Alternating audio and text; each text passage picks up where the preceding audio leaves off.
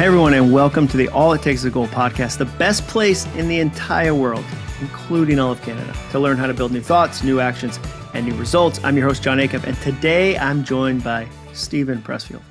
Who's that? I'm so glad you asked. Steven Pressfield is the best-selling author of fiction and nonfiction. He wrote The Legend of Bagger Vance, Gates of Fire, Tides of War, A Man at Arms, as well as the classics on creativity, The War of Art, Turning Pro, and Do the Work. His Wednesday column on www.stevenpressfield.com is among the most popular writing blogs online, and he's one of my heroes. Like, bottom line, one of my heroes. I've given away his book, The War of Art, more than any other book in my entire life other than my own. I'm very generous with my own books. I keep my own books. I have one with me usually anytime I'm at an airport. Um, and if somebody comes up, I'm like, oh, here's, here's the latest copy of soundtrack. So I give my own books around a lot, but the war of art allowed me to finish my first book. If you are a creative artist at any point, really bigger than that. If you are someone who ever feels what he calls resistance to do something good, it can be lose some weight. It can be get your finances in order. It can be, you know, declutter an addict. I love the war of art. You've heard me, if you've listened to this podcast, talk about the war of art thousands of times, like a crazy amount of times. And what's cool, and I get to tell this story um, in this episode, is that when I was first writing my first nonfiction book, I wrote this book called Quitter a few years ago. I asked Steven Pressfield if he would endorse it. And I wrote him an email, and he wrote me back the kindest email ever. It was so encouraging. I have it printed out on my wall right here. Like I'm pointing at it. You can't see. If you're watching this on YouTube, you can see me pointing, but if you're listening to it on iTunes, just know in your heart, I am pointing. And it was a world changing, game changing email from me. And I get to thank him for that. So it's a really special episode for me. I think you're going to love it. He says some amazing things. He tells some amazing stories. We're going to jump into that. But first, a quick message about the sponsor of today's episode. When my book soundtracks came out, one reaction really surprised me. Parents across the country started asking me, Do you have a version for teenagers? They say, you know, John, if I could have changed my mindset at that age, my entire life would have been different. Why did they say that? Because when it comes to the life you want, mindset is everything. When you're young, your entire world is made of new. You're a movie that's barely started, a notebook with blank pages in it, a song that hasn't hit the chorus yet. You have your whole life ahead of you. The crazy thing is, your future life is directly impacted by your mindset. Positive or negative, your thoughts matter. They can work for you or against you. In fact, a single repetitive thought believed when you're a teen can change the course of your entire life. The good news is, you get a choice when it comes to those internal soundtracks. That's why I wrote my newest book, Your New Playlist, with my two teenage daughters. It's written for teenagers by teenagers to help them create new thoughts that will turn into new actions and lead to new results. Help your teen design a playlist and tap into the superpower mindset by pre ordering a copy of Your New Playlist wherever you like to buy books. Or you can even read the first two chapters for free at acuff.me slash playlist. All right, let's jump into my interview with Steven Pressfield.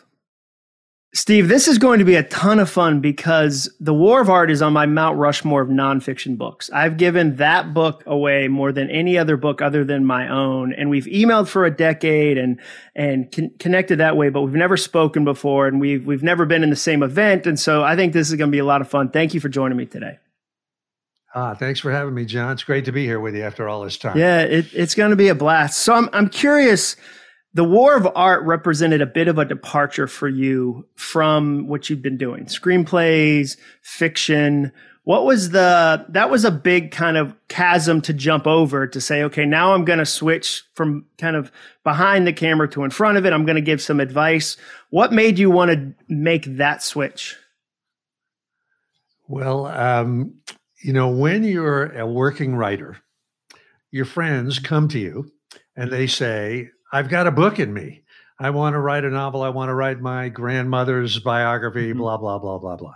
So I wound up in, in real life spending evenings with people, sometimes till like two in the morning, mm-hmm. just trying to psych them up, you know, and to go ahead and do it. And of course, they were reeling under their own resistance with a capital R, right? They had a million Mm-hmm. excuses why they couldn't do it. So I would, so the short version is after doing about 10 of these evenings where nobody ever listened to me and nobody ever did anything, you know, nobody ever wrote their book. I just said, why don't I just write this down? Because I'm tired of doing this in person. And then when somebody asks me, I'll just say, here, read this. So I had like, you know, two or three months of time and I just, you know, threw it together. Came out really, really fast. Mhm. And that, that was that was how it came about. So it was, but it, I would say it was lived long but written quickly. So it was Yes, X amount of decades of time, and then just waiting for that moment to go. Okay, I'm going to commit, um, commit these ideas. Right. I had to already sort of done it verbally so many times that, you know, all I had to do was sit down and type it out. I love that sense of you're giving advice and they're not taking it because I always describe that as feeling like throwing a tennis ball against the wall. I can tell when somebody's not going to do anything I'm recommending, even as I'm recommending it, and they both know. Exactly. Exactly. Uh, yeah. yeah, and it's, so it's, It's like one of the most thankless things in the world. I, I hate to do it. And uh, which is why I think books are the best way to do it rather than in person. You might disagree, John, but but I can tell too. I see that glazed look in people's eyes, and you know the look of fear. Then I just know they're never going to do it. And it's it's crazy that the people who are going to do it, they don't need you to tell them. They're going to do it on their own, right? Yeah. And but you you you hope you know the one in a hundred that will respond to the message. And um, I must say, I've gotten a lot of emails and letters over the years of people who say, you know, thank you, thank you. You know, I finally wrote my book or whatever because of your stuff. So it's rewarding in the end, as as you know. Well, and it's a pass on book. My friend Jarrett Stevens passed it on to me when I was stuck on my first book. I was writing somebody else's book, using somebody else's voice of what I thought was a real author. This is how real authors write. And my wife would read it Uh-huh. and go, This is, I don't know whose book this is. The question she asks me now when she reads a manuscript is, Do you want feedback or compliments? And she says, Do you want Ah. feedback or compliments? And sometimes I want the compliments, but I think the book's a real pass on to other people. I love the new book. Um, one of the things that I liked is you said tremendous power lies in the simple physical act of stationing our body at the epicenter of our dream. How does somebody begin to station themselves at the epicenter of their dream? Well, this this is this is the book here. I know I don't know if you got this because I had to send you a PDF. It's called, Yep. you know, put your ass where your heart wants to be. And a lot of times someone will say to me, Well, how do I write a book? Mhm. You know, how do I start? And I just say, you know what? Sit down in front of one of these. Yeah. You know, put your ass in the chair, Mhm. like right where I am right now, and just say to yourself, I'm not getting up for the next four hours. Mhm. And that's how you do it. And then do it that day to today, tomorrow, the next day, and the next day. And that's how you do it. There really is magic, as you know, John, to just like, you know, if you want to paint, get up in front of an easel. Mm-hmm.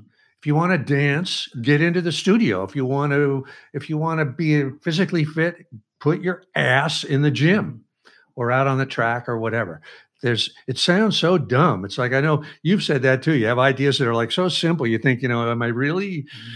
should I really even say this? It's so obvious, but it is obvious and it is true. And there is magic to it. Put your ass in the chair and don't get up until you've, you know, for another four hours. And magically and- you'll have something. Yeah, and you'll definitely have something you didn't have at the start of the four hours. And if you stack those four hours on another four hours, do you think that people sometimes disregard things as common sense, even though they're not doing them? Like, oh, okay, that's common sense. Everybody knows that, but they're not doing it. So it's not common sense. It's the most amazing thing you've ever heard if you're not doing it. Yeah. I mean, the, the whole, the biggest thing, of course, is action rather than words or thinking about something, right? So common sense sort of equates to action. You know, you want to lose weight, stop eating so much, you know, or make a plan, a positive plan of how you're going to, you know, alter your diet and then do it. And it is common sense, but we're leaving out that concept uh, in the war of art of resistance with a capital R mm-hmm. that that self sabotage that we all face. You know, yeah, it's common sense, but we can't make ourselves do it. Mm-hmm.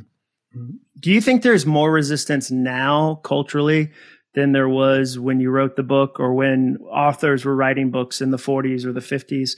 Or is it the same kind uh, of prehistoric force and it's always the same?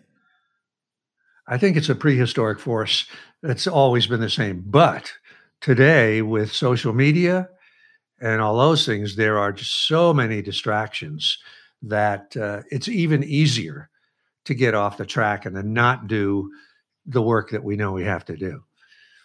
To that point, what are the distractions that you say no to? So if somebody said, okay, I was able to see Steve Pressfield's life and I was surprised he didn't blank. He doesn't engage in blank.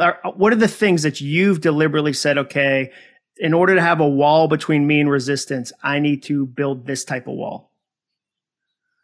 Um, I had um, years ago, I had a couple of years after running away from writing for a long time and really yielding to resistance. I, I saved up some money and I had a couple of years where I just moved to this little house in Northern California. And all I did all day was was write, and, and at night all I did was read. And I didn't have a TV, I didn't have a stereo. This was before the internet, before social media, so I didn't have to worry about that. And I think that in that period, it's i wish everybody could have a period like that you know when you're you have nothing to worry about but your own obsession you know? And i really felt like uh, i just had walls in front of me and on both sides and nothing got in through those walls. And so i because i was so desperate to finish this book you know to finish something for the first time in my life instead of crapping out and running away from it. So i've really just tried and since then to kind of duplicate that as best I can. So, uh, in a way, I'm lucky that I sort of came of age before the social media world.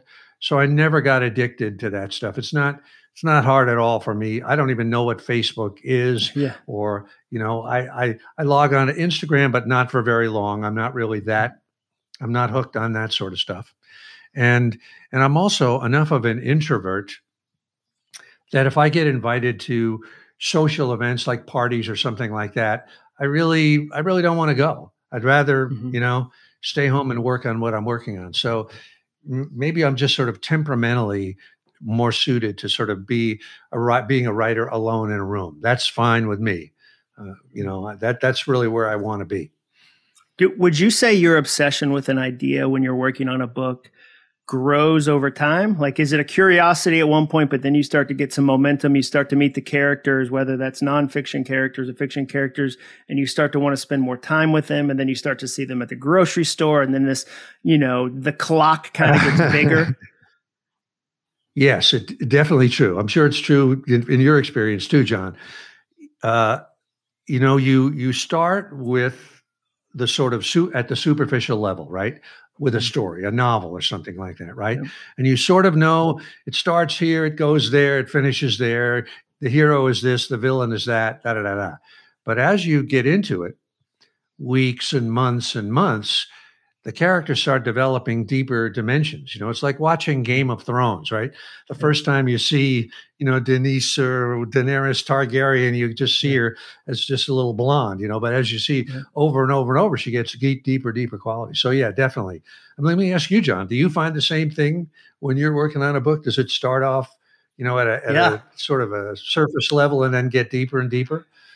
Yeah, and I, it's a silly it's a silly canary in a coal mine, but I can tell I'm into it when I get mad at other things I have to do. So there's other parts ah, of running my business that in the afternoon I have ah. to do, and I don't want to leave the writing. And I get really, ah. it's a litmus test of I'm furious at this meeting because it's making me leave the flow of this idea and I don't want to leave it. Where at the ah. beginning it's harder to ah. get into the flow. So I think that's a, that's a, it's a silly kind of canary in a coal mine, but that's that's one I see um, is that it depends. Like if I'm really into it, I don't want to leave it, and that's that's when I know okay, I might I might have caught the tail of something. Let me hold on to that tail as long as I can ah. um, uh, for as ah, many uh, days great. as I can. Uh, one of an analogy that I use sometimes, just to myself, is I feel like a book that's in you is like an underground river that's mm-hmm. flowing inside you, you know, and your real life becomes that river at a certain point. Mm-hmm. you know, it becomes more compelling to you than maybe not than your family, but usually than the rest of your life, right? You know, uh, and you just want to kind of stay by that river. And it makes sense because an idea for a book or a movie or anything like that doesn't come out of nowhere. It comes it comes because something is bubbling beneath the surface, right? You're in the in the unconscious level, you're evolving or you're dealing with some issue or something like that, right? And you, you don't even know what it is, I don't think, you know, until it until it kind of comes out. And so it does make sense that it's more fun to be with those people, the characters in your book, or with the ideas that you're working with, because that's what that underground river is all about, you know. And that's to me is is your real life when you're when you're a writer or an artist of any kind or an entrepreneur. And that's where the frustration is. I think you mentioned the phrase hiding or running from, that you have been running from a writer. And I think there's people that run from starting their business, run from leading their family. We can run from anything in, you know, in the face of resistance. And I think that my, my wife has said to me before, um, writers aren't easy to live with when they're not writing. Um, and I think that's, yes. that's true. Boy, is that true. I'm yeah. sure it's also true for like professional, for athletes. How hard is it oh, yeah. to be the wife of a, or the husband of a, like say, a WNBA player when she's not oh, playing, yeah. or a football player when they're not playing. Like the famous classic thing is when an athlete gets injured, like Kobe Bryant when he had his, you know, Achilles tear or something, and I'm sure that was hell on his family.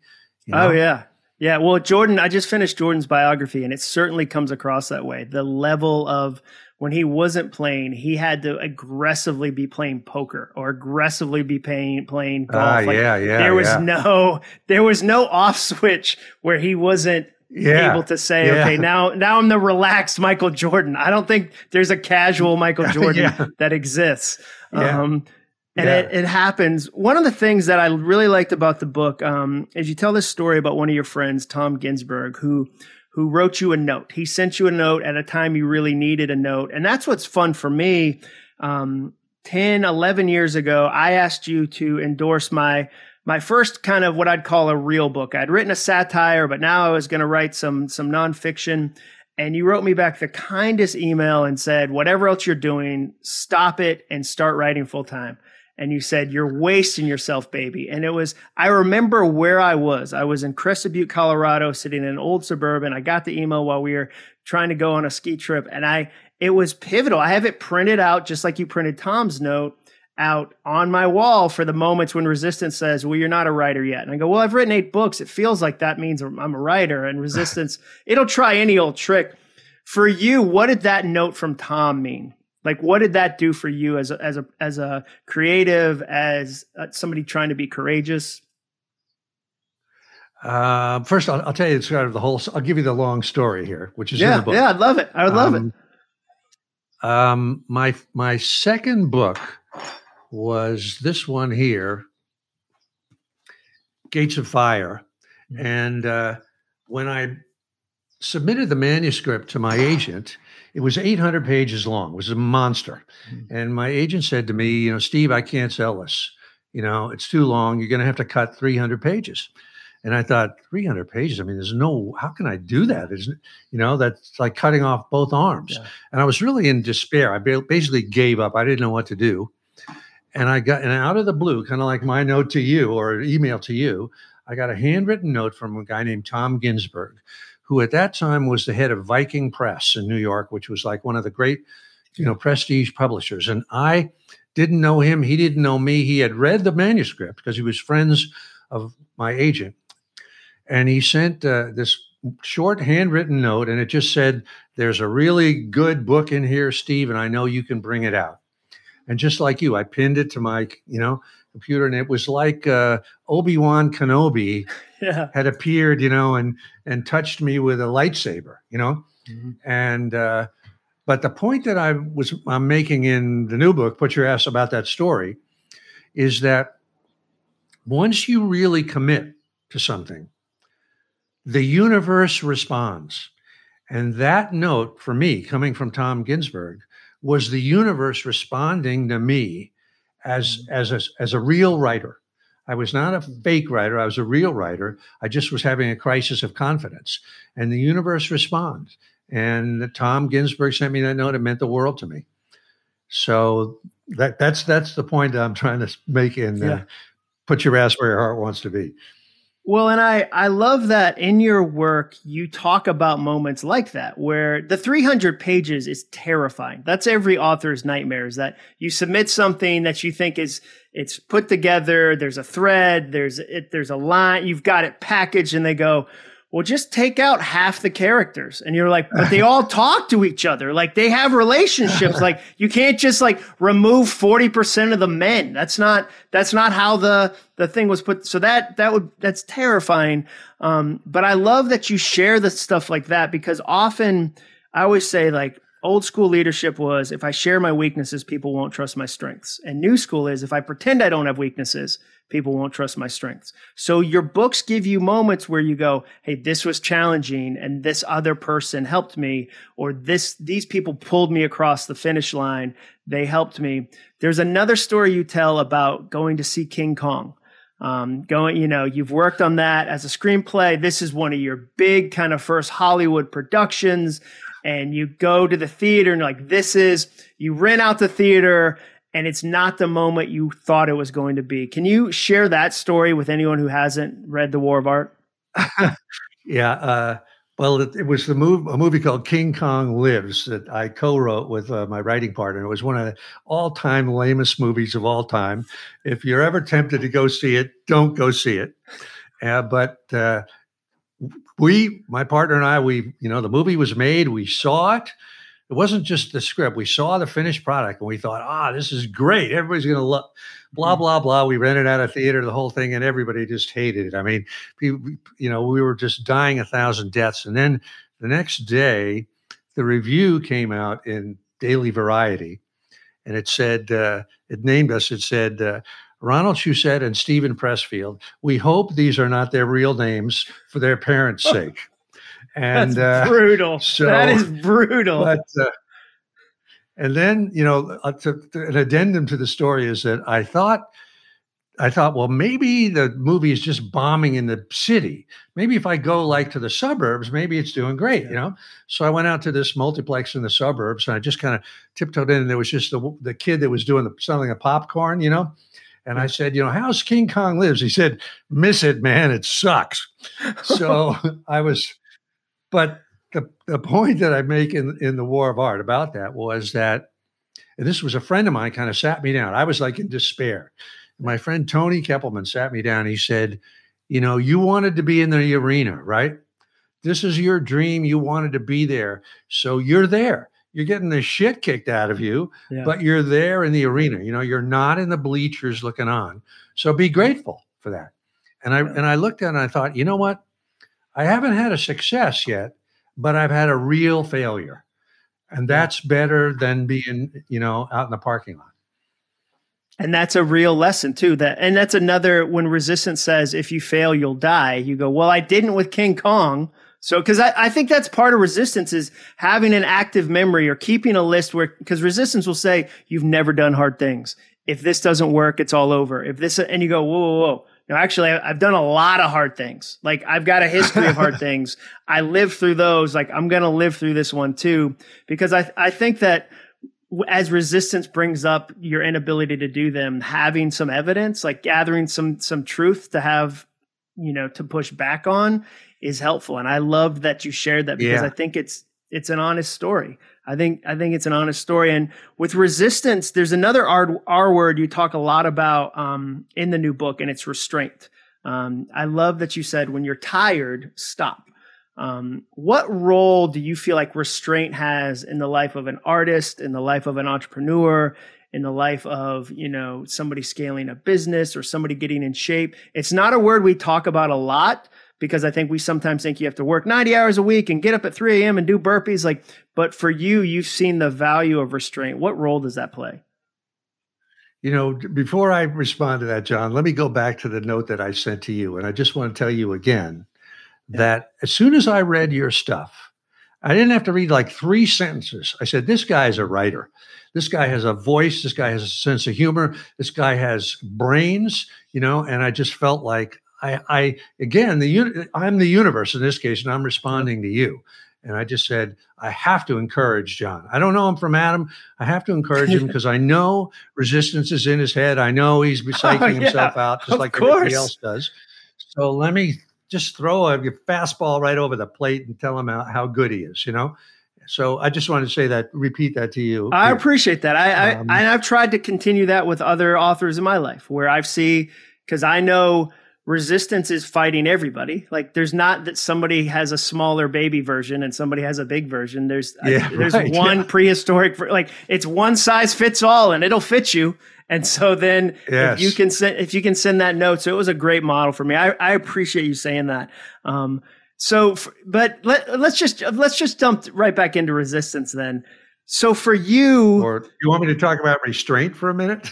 yeah, go on restraint. that go was on restraint. question I, yeah, yeah, yeah. But still, like this is just fun. This is two artists talking to each other, so we're gonna go all over the place. I love that. Okay, uh, I'll just say one thing about quick thing about restraint. Um, John Steinbeck used to say, "There's a wonderful book if if uh, called Journal of a Novel." Mm-hmm. If if anybody listening hasn't heard of this by John Steinbeck, I highly recommend it. It's like while he was writing East of Eden, and he already was a very established, successful writer he just as a sort of a warm up each morning. He had a he had a, uh, an open notebook like that, and on the left side of the page, he would kind of write notes to himself, like mm-hmm. how the book was going, what he was worried about, what he had for dinner last night. And then on the right side, he'd actually write the book. And one of the things he says in the notes to himself is like, always leave something in the well for the next mm-hmm. day. And he said that to push yourself beyond the point of fatigue in a day, he, the phrase he used was is the falsest form of economy. Mm-hmm. And I thought that is so true. You know, you think, yeah. oh, I'll get another hour in, but then the next day you're so wasted you can't do anything. And if you think mm-hmm. about, I remember watching. I've I've a, some couple of friends, brothers who live in in Louisville, and every time I visit him, we go out to Churchill Downs, and one of them is a part owner and horses. You know, mm-hmm. and if you watch thoroughbreds being trained, the trainers don't work them very hard at all they go out there, you know, they mm. run around the track a little bit, you know, they rehearse a little bit with the gait and stuff like that, but they don't really drive them into the ground. And they're smart. You know, even if you look at a cat, like a house cat, you know, the cat sleeps, you know, 90% yeah, of the yeah. They're very chill. So I think it's it's writing or any entrepreneurial venture is a marathon, not a sprint, right? So you have to pace yourself and don't drive yourself insane. That's that's that's my theory on restraint. Well, for yeah, for me, it's I know when it's getting dumb, or I know when I'm taking shortcuts. Like when I end something, I go, and then your life will be great. And I haven't explained anything. I've just summarized, and I can say, okay, this I'm I'm out of words for today. I need to do something else. I'm getting lazy with the ideas. Um, but I think restraint's hard because we love what we're doing. Like you wouldn't be doing it otherwise. Like you enjoy it and it's a challenge. And I, I think that's, that's part of the, the challenge. Um, there's, there's a lot, what's interesting to me about the way you write is that there's a lot of, and maybe spirituality is the wrong word, but there's a lot of the muse, um, that there's a bigger, there's a bigger current happening. Um, you know i i wonder your perspective because um, i'm a christian and so my you know my connection is okay I, I believe in god i believe in jesus but for you, I think you do a really good job getting people to at least admit that they can't explain where that idea came from. They can't go, I knew exactly where this magic happened from. Why do we as creators, regardless of religious background, why do you think we have a hard time admitting there might be something deeper at play? That's a really good question, John. I mean, I don't know. I mean, I never had a hard time admitting that. It was very clear to me that the ideas for books and scenes and stuff weren't coming from me, you know, that uh, I put in the work, but that things were coming through me, you know, and that's really sort of it is spiritual. I mean, I'm definitely a believer, whether you want to be a Christian or a Jew or a Muslim or whatever, that there's a higher, there's another level above us, you know, a level that we that we can't see. You could call it heaven. You could call it Mount Olympus. You could call it uh, the unconscious, the superconscious, whatever.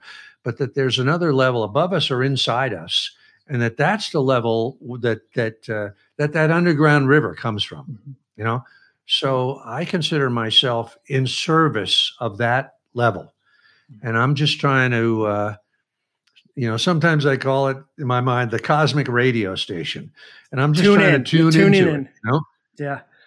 And you know when you have. That's the thing. Like you know when you have because like the way I say it is my best ideas are received, not forced. I can tell when I forced a thing. And I can tell when it Yes. felt more received. And I got to experience it first. So when like I was a, I was watching the idea first and I'm so glad other people got to join it in the form of a book or a speech, but I got to see it first and go, Oh, wow. Look what, look what just showed up. That's amazing. So I, I think you can tell as a, if you ask the Rolling Stones, where did No Satisfaction come from? Or where the Beatles, where Yeah, did this, yeah. like, I think most artists, if they're, if they can be honest about it or grapple with it in the way they want to, will say, well, we were together and then like we created this thing and we, it wasn't a formula. If it was a formula, everybody would use Yeah. the formula. Everybody would be Taylor Swift and sell a million albums. Cause in Nashville, where I live, people say, oh, well, you know, like here's the formula. And, but it never works. The formula never works. Yeah, like uh, I just heard this the other day that Rosanne Cash Mhm. says that if you're a songwriter, you have to travel all the time with a catcher's mitt because That's so ideas good. are sailing through the air. And she says, if I don't catch it, it's going to wind up over at Lucinda Williams' house. That's so good. What would you say is the the latest idea you caught? Like in the last in the last month, in the last week, something you caught that you were like, "Ooh, I get like," and it can be a character development, it can be a book idea. Like, what's something you've caught recently? Um, uh, it's I, I'm working on a on a book that's a. This was my most recent novel called A Man at Arms, kind of set in the ancient world, and it's about a particular character that I've had in other books, and I'm working on kind of a, a sequel to this, a follow up to it, and uh, I just it's just there was one particular character. If I get into it too deep, Yeah. it'd just be boring. But there's one particular character that I sort of knew was kind of superficial, wasn't, and I just had a flash, yeah, that, that took it really deep, and I thought, oh, that's that's a key that's going to really open this character up. Oh, that's so and it fun. just got- it came to me lying in bed. It was one of those things, you know, where I had but to you get had set the middle table the all night. day, so you got up and wrote it down in the middle of the night. Oh, that's so yeah, I, actually, I took my phone and I went Yep. into the bathroom so that I would disturb my girlfriend, and uh, Yep. you know, dictated it into the phone and it was still good the next I morning. knew I would forget it if I didn't. Yeah, yeah, yeah. You had a short appointment, a very short. There was a short Yeah, window, yeah.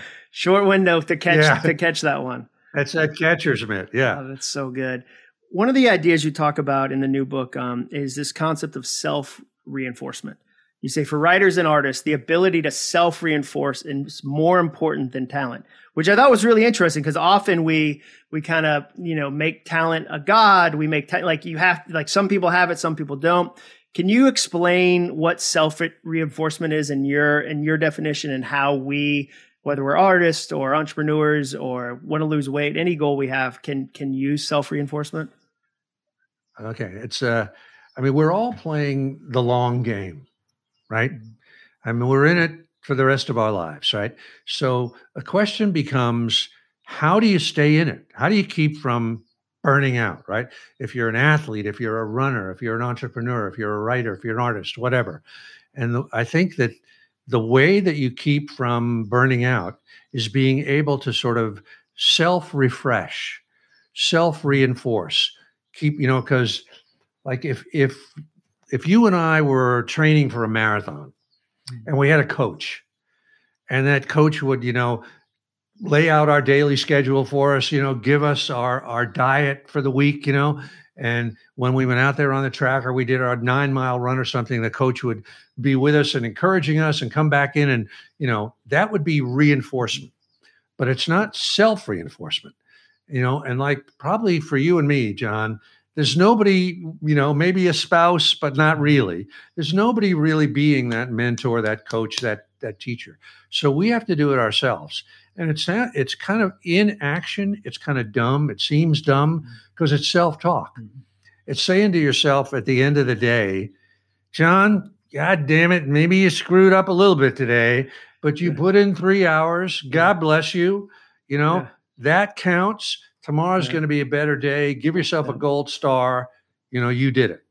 And I think I'm not a great believer in talent, although talent it, it does exist, you know. Mhm. But I think it's more work is more important, and anything you can do to keep yourself working and keep yourself fresh is is really a. They don't teach you this skill, you know. You don't get this at the writer's workshop or whatever it is. Yeah. But you got you got to have it. Otherwise, the somebody that has this is going to succeed. And if you don't have it, you're not going to succeed. Simple as that. And it can be learned and it can be practiced and it, it can be added on. Yeah, you can I learn it. There's been seasons where I didn't have it, but one so one of my self reinforcement, I would call it a soundtrack. That's this phrase I wrote a book about about kind yeah, of mindset. right. Soundtrack. Yeah. Yeah. One of my soundtracks is three pages is plenty. Because resistance will tell me today you should be able to finish this whole book. Today in this session, your goal is to finish the entire book. And I'll go, that's impossible. like that is, I will fail today and every day going forward if the goal is to write a whole book in this day. But three pages is plenty. So every time resistance goes, you didn't do a whole book today, kind of a big failure. I go, three pages is plenty. Three pages is plenty. Like, let's go. Are there other self reinforcement things you do? Um, the cannon that fires inspiration at you is is one of them. Are there other things that you kind of in the the Pressfield kind of kit or toolbox you have for self reinforcement? Well, I just I have a lot of little superstitions, you know, that Mm-hmm. you know they're just dumb little superstitions, and one of them is this cannon that I have that I have here. I don't know if you guys can see it. And I point it at myself every morning to fire inspiration into me. But you know, another great way of self reinforcing is journaling.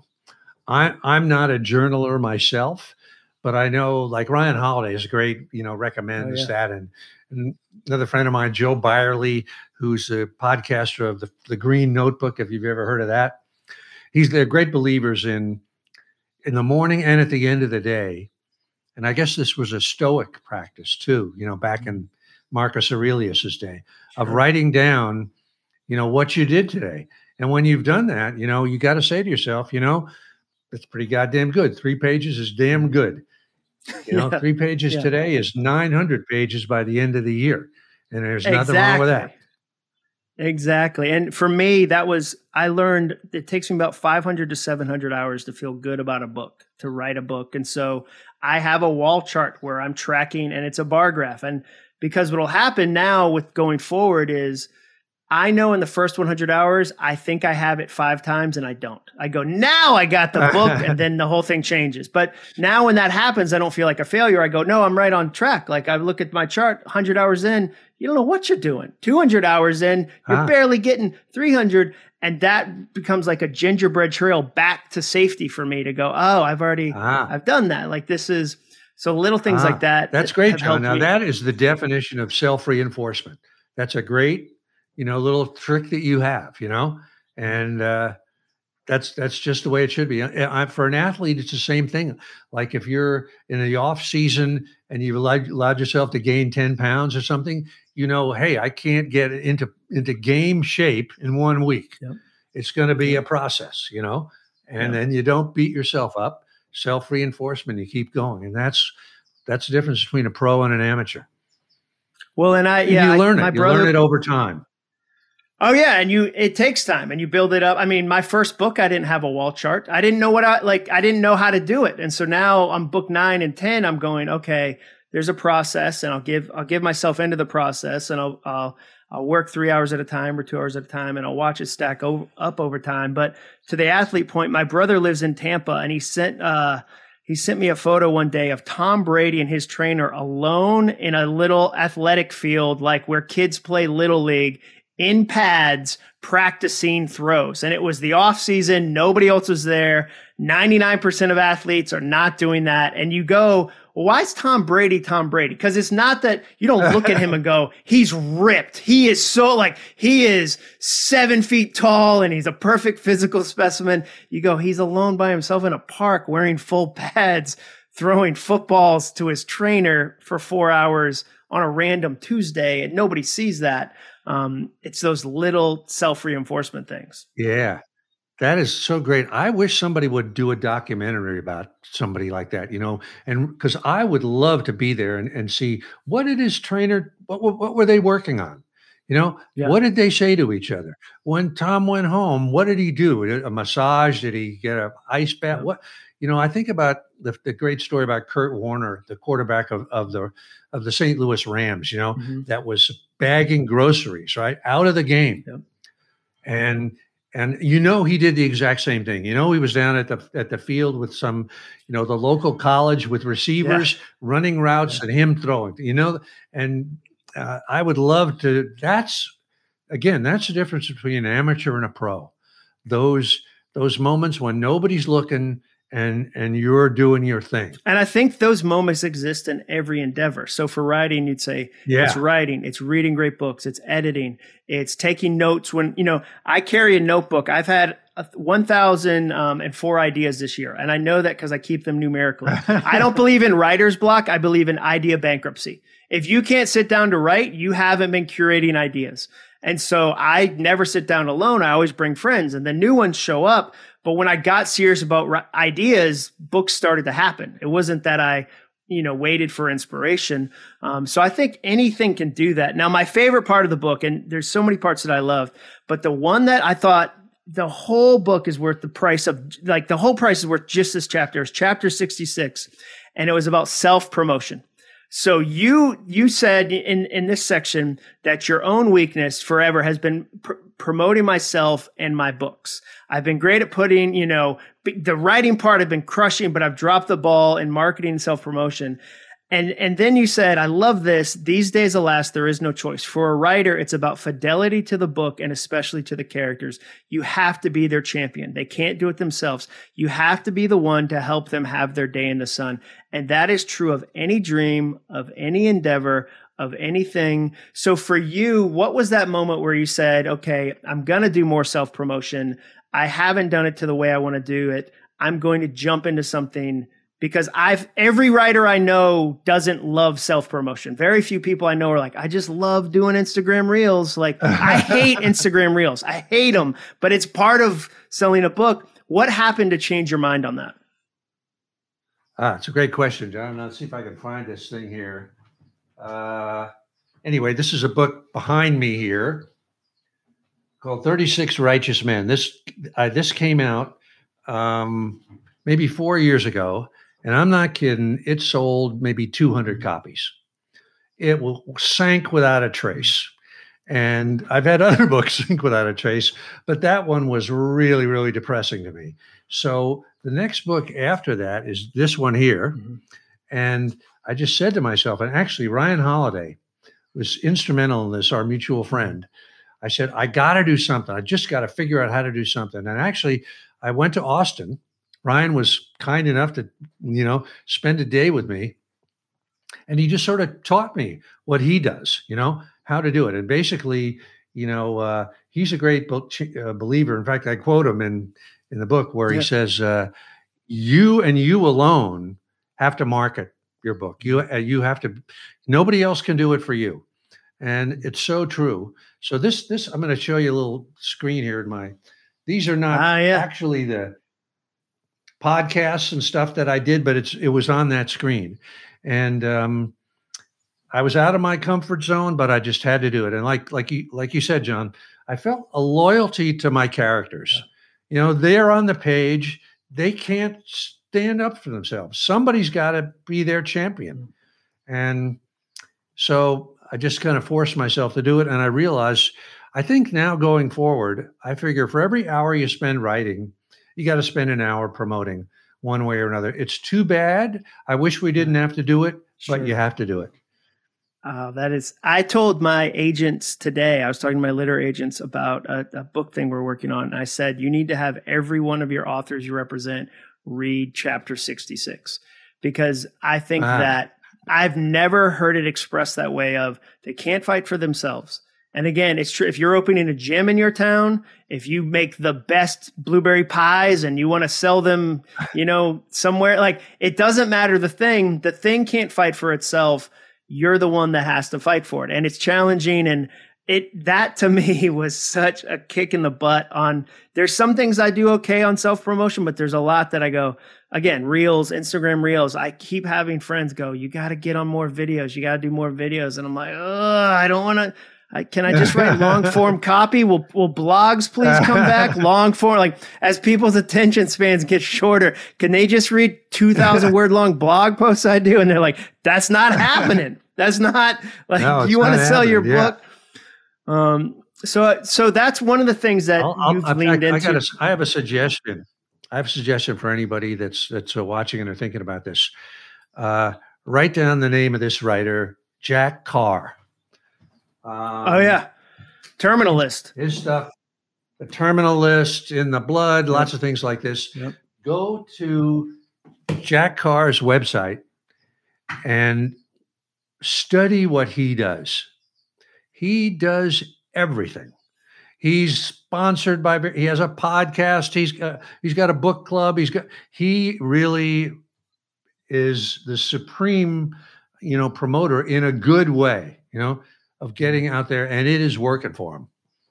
Yeah, you. I mean, the net, the net, or no, Amazon Prime. That show is number one. His his stuff is just yeah. killing right now. Terminal list, yeah, yeah. He's yeah. he's everywhere. It just was. It was really encouraging too to see you say, "Hey, this was in my comfort zone, and I had to step out of it." So that particular moment was 36 righteous men. You were unhappy with the result. You said, I'm going to keep writing books. I want a different result. I better do a different thing. I better go connect with Ryan Holiday. I better go down to Austin. I better make yeah. a chart of podcasts. I feel like there's two ways people change. They either change via a crisis. So something like that happens. You want the book to do better. Or they change via a voluntary decision. They say, you know what? No longer what what ways do you mm. see people change? Like in in your experience of you've talked about resistance for decades and seen people get on the edge of change, but then not change, but then also make some changes that are substantial. What do you think causes some people to change? In in my experience, Jon, it's it usually comes from a crisis. You know, um, because when we talk about change, like a, the classic example to me is somebody that's that's an alcoholic or somebody that has a, an addiction problem and they and they change. They stop right? They stop drinking they stop doing drugs or whatever it is. And almost always it's a crisis right? They wake up face down in the gutter you know at four in the morning and they say to themselves you know i do have a problem. You know i yeah. better get it together. I'm going to lose my family i'm going to lose everything right? So it does seem certainly in my own life it's always been a crisis. It's very hard i think to just make a decision and stick with it. I don't know why that's mm. true. It's like you need to be scared straight. You know, it's like you need to be arrested, thrown in jail, and you're mm-hmm. looking through the bars and you say, "Oh man, I better change my life. This this is not working for me. Whatever I'm doing." Yeah, jail it, it seems seem not like, like it it's very fun. Major kick in the ass to get you to change. It's so hard to change. Yeah. Well, and I think too, it can help to ha- see somebody else that you love go through something you'd like to avoid. So I think there's different yeah. levels of crisis, different levels of pain. I'd like yeah, to avoid definitely. the pain that person experienced yeah, in my own life. So I'm going to make, I see kids make those decisions different than their parents all the time, where they go, Oh, that's not, this ends with me, with my generation. I'm going to make, I'm going to make different, different decisions. Um, speaking of, of kind of pain. Interrupt you just for a second. Yeah. Jon, just interrupt for a second. I would be really curious to know how Tom Brady felt when he was drafted number 199 and six yeah. other quarterbacks got picked yeah. ahead of him. Yeah. Because I'll bet that that was a crisis for him. I, have oh, never yeah. heard him talk about that, but yeah. I would. Oh, I know he, said, know the, he knew those teams' names without a doubt. Yeah. Oh, yeah. Yeah. Yeah. And he's, I'm sure he said, whatever I'm doing, I got to dial it up a lot more. Yeah, that that became some of his fuel. Speaking of pushing through and kind of grinding it out, um, you tell a great story about being part of a Steven Seagal movie. That's that's part of what I love too. Is that you've got this really fascinating background. There's fiction, there's nonfiction, there's there's been a long Hollywood career. You tell this story about a Steven Seagal movie, which of course it's about a Steven Seagal movie, and they're trying to get more money for it to make the car chase look even better. and I, I, don't, know if it was the producer that said this or whoever was making the movie. They taught you an idea that you took forward in your writing career. Can you share that story from the new book? Uh, the the short version of it was it was a meeting at uh, Warner Brothers. I hope Steven Seagal will be mad at me when I hear he doesn't listen to this uh, podcast. I have that on fact. I know he's not a listener. And um, you know, it was a B movie. It was a low budget movie, and um, the director was a guy named Bruce Malmuth, who was a wonderful guy. And there was a car chase in the in the thing. And Bruce was lying asleep, lying awake at night, and he thought of a, a great way to really juice up this car chase, but he needed more money from the studio and he needed an extra day of shooting. So in this meeting, he made his case to the studio executive, the guy who held the purse strings. And the studio executive let him finish. You know, and then he said to him, he said, Bruce, think of this movie as a sausage. It's just another link and you're grinding it out, you know? And yeah. as as and everybody laughed, everybody around the table laughed. And I remember thinking at the time, you know, he's right.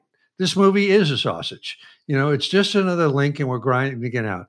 But I also thought there's no reason why I, working on it as a writer, why I mm-hmm. can't make this the best freaking sausage that I possibly can. Mm-hmm.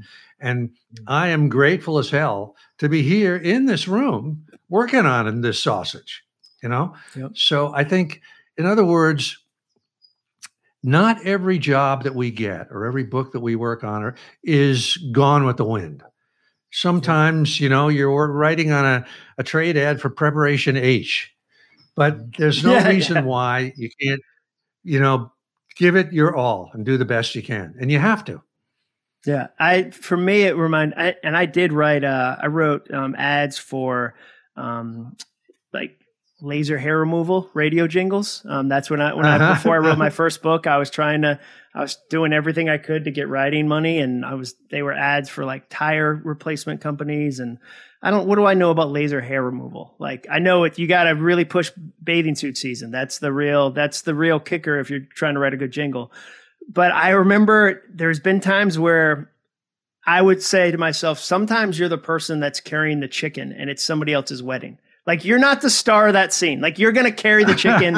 you're, but you better be the best at carrying that chicken. You don't drop that chicken, but like you're not wearing the dress like somebody else at this thing. You just, you know, but you yes. still want yours to be done with excellence. But like you're just the dude bringing a plate of chicken, and no one at the wedding is like, "Do you see that guy carry that chicken? It was phenomenal the way he held that plate. He was such a good chicken yeah. carrier." But I know that I like. I always tell people that say I have a day job. I want a dream job. Like, don't have to do your day job. You can't practice mediocrity 40 hours a week and think you'll be an amazing yeah. writer on the weekend. You've just taught yourself uh, to be lazy for 40 hours. Media. Yeah. yeah. don't practice mediocrity yeah. for 40 hours a week and think you'll become a, you'll write a great fiction novel on the weekend. No, you won't. Yeah. Like, you need to yeah. do both with as much excellence as you can so that you're so that you're practicing um, so, what are you working on next? What's the next? You're, you're working on a follow up to a Man at Arms. Is that is that right? That's right. Yeah, and uh, okay. I've got a few other things that are like done and just waiting yep. to be, you know, to find their uh, proper launch pad. What's your favorite part of the process? Is your favorite part the beginning where you're rolling around in the ideas and you're the fog is starting to clear a little bit? Is it when people it's out on its own, it's been launched, and you get to see reactions. Where do you really kind of feel like you plug into full Pressfield? It's it's not when it's out on its own. That that's for sure. Yeah. It's not yeah. the moment of, you know, the movie opens or the book is published. I find that's always anticlimactic. And in yeah. fact, I think it's it's a very dangerous place for a writer, you know, because at that point, when a book is when book six is done or movie number four is done you better be deep in book number seven already or you're yeah. in trouble you know yeah. so for but for me i think there's a point when you've been working on a story long enough that you're really into it you know mm. and I, I find a lot like right now the story that i'm working on this follow-up to a man at arms I have a lot of distractions going on. I'm doing, you know, podcasts, I'm doing other stuff sure. like that. I can't really get like a full four hour workday Monday, Tuesday, Wednesday, Thursday, you know? So I'm Yeah. doing the best I can, like carrying that chicken the best I can. Yeah. But hopefully there will be a point where I'll I'll have two or three months where I can really focus. And that's that's the most fun for me. When you can really talk about the underground river, you know, when you're you're in the river and the river's in you. That's when it's the most fun. When the stuff is coming from another dimension and you're you're letting it go through you.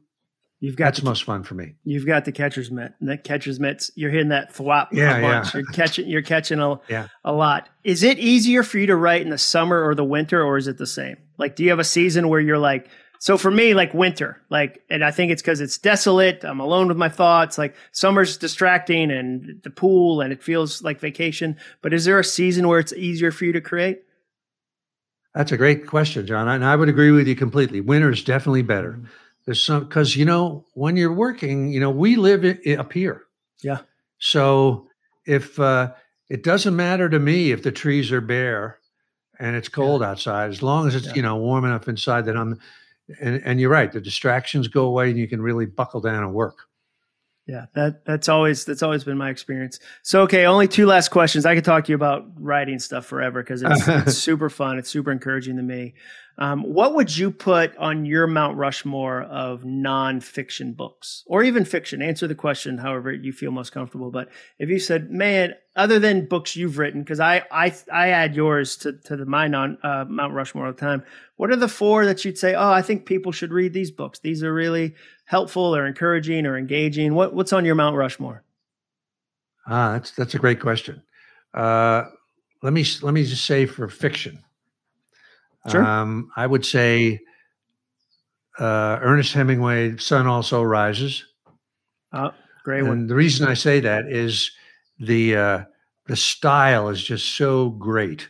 You know that it's it's when he describes something, you're just right there in it. You know, I mean, I've literally studied that. Um, you know, typed it out word for word. Another great book is The Moviegoer by Walker Percy.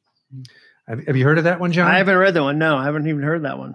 Ah, it's like the it won the National Book Award for fiction in 1963, and uh, it's just a wonderful, great novel. It's it's kind of like Hemingway, but f- funnier, you know, Ah. with a with a really wry, funny edge to it. You know, um, another book, any book that uh, by Henry Miller, I love, but I would say Tropic of Capricorn, probably the best one of those.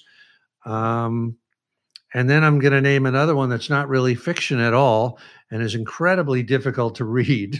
Uh, it's a book from the ancient world, Thucydides' History of the Peloponnesian War.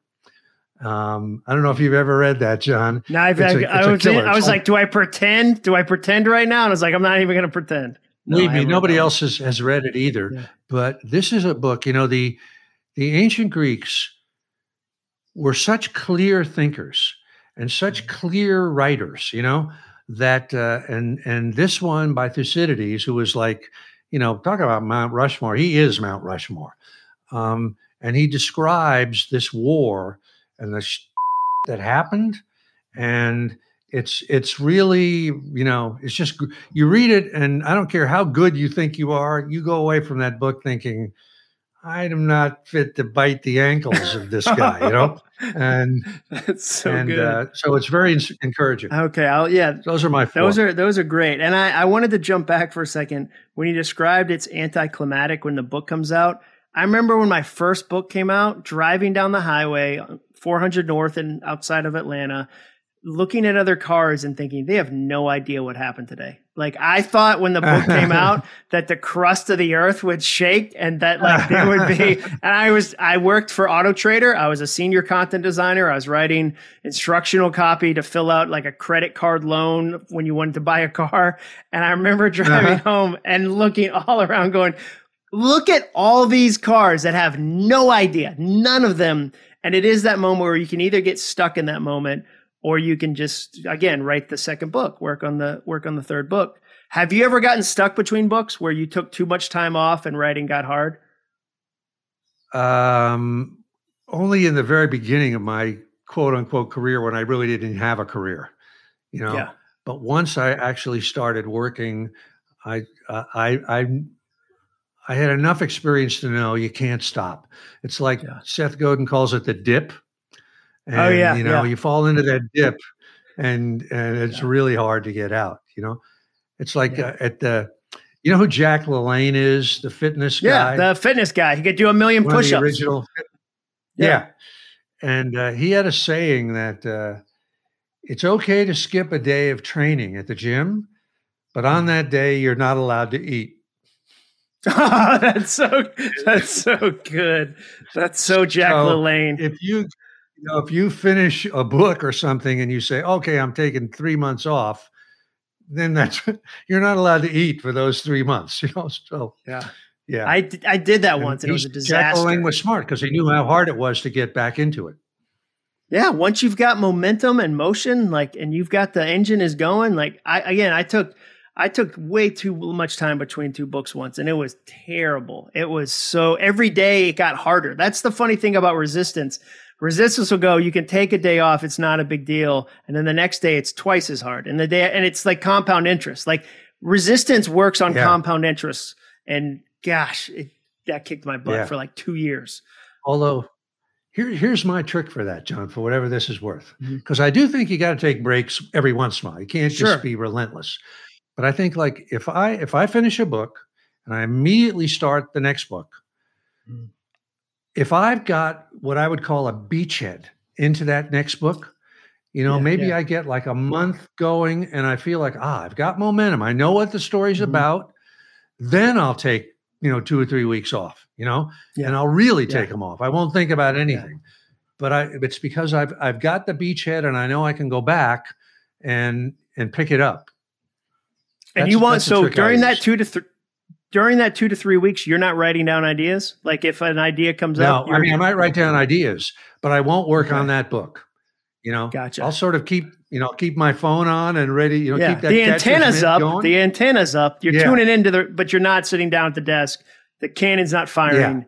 Okay, yeah, okay, that's good. Yeah. That's and of course good. that time is when you get a lot of good ideas. You know, Yeah, you get the best ideas. And, and you're ready to go. Yeah. You can't wait to get back to the keyboard. I, I love that. Okay, Yeah. last question. Speaking of self promotion, where can people find out more about you, the latest book, the you know your website, your social? Like, where can people go find out more about Steven Pressfield? Um, well, uh, let's see. I, I've got a website. It's just my name, stevenpressfield.com. Mhm. This is the new book, Put Your Ass Where Your Heart Wants to Be. It's on Amazon and everywhere. And I'm on Instagram. That's probably the main place to see me. I'm doing those reels. I'm doing those Yeah, videos. see, everybody has to do Uh, reels. It's terrible, but it's good. You got to do it. Got to do them. Got to do them.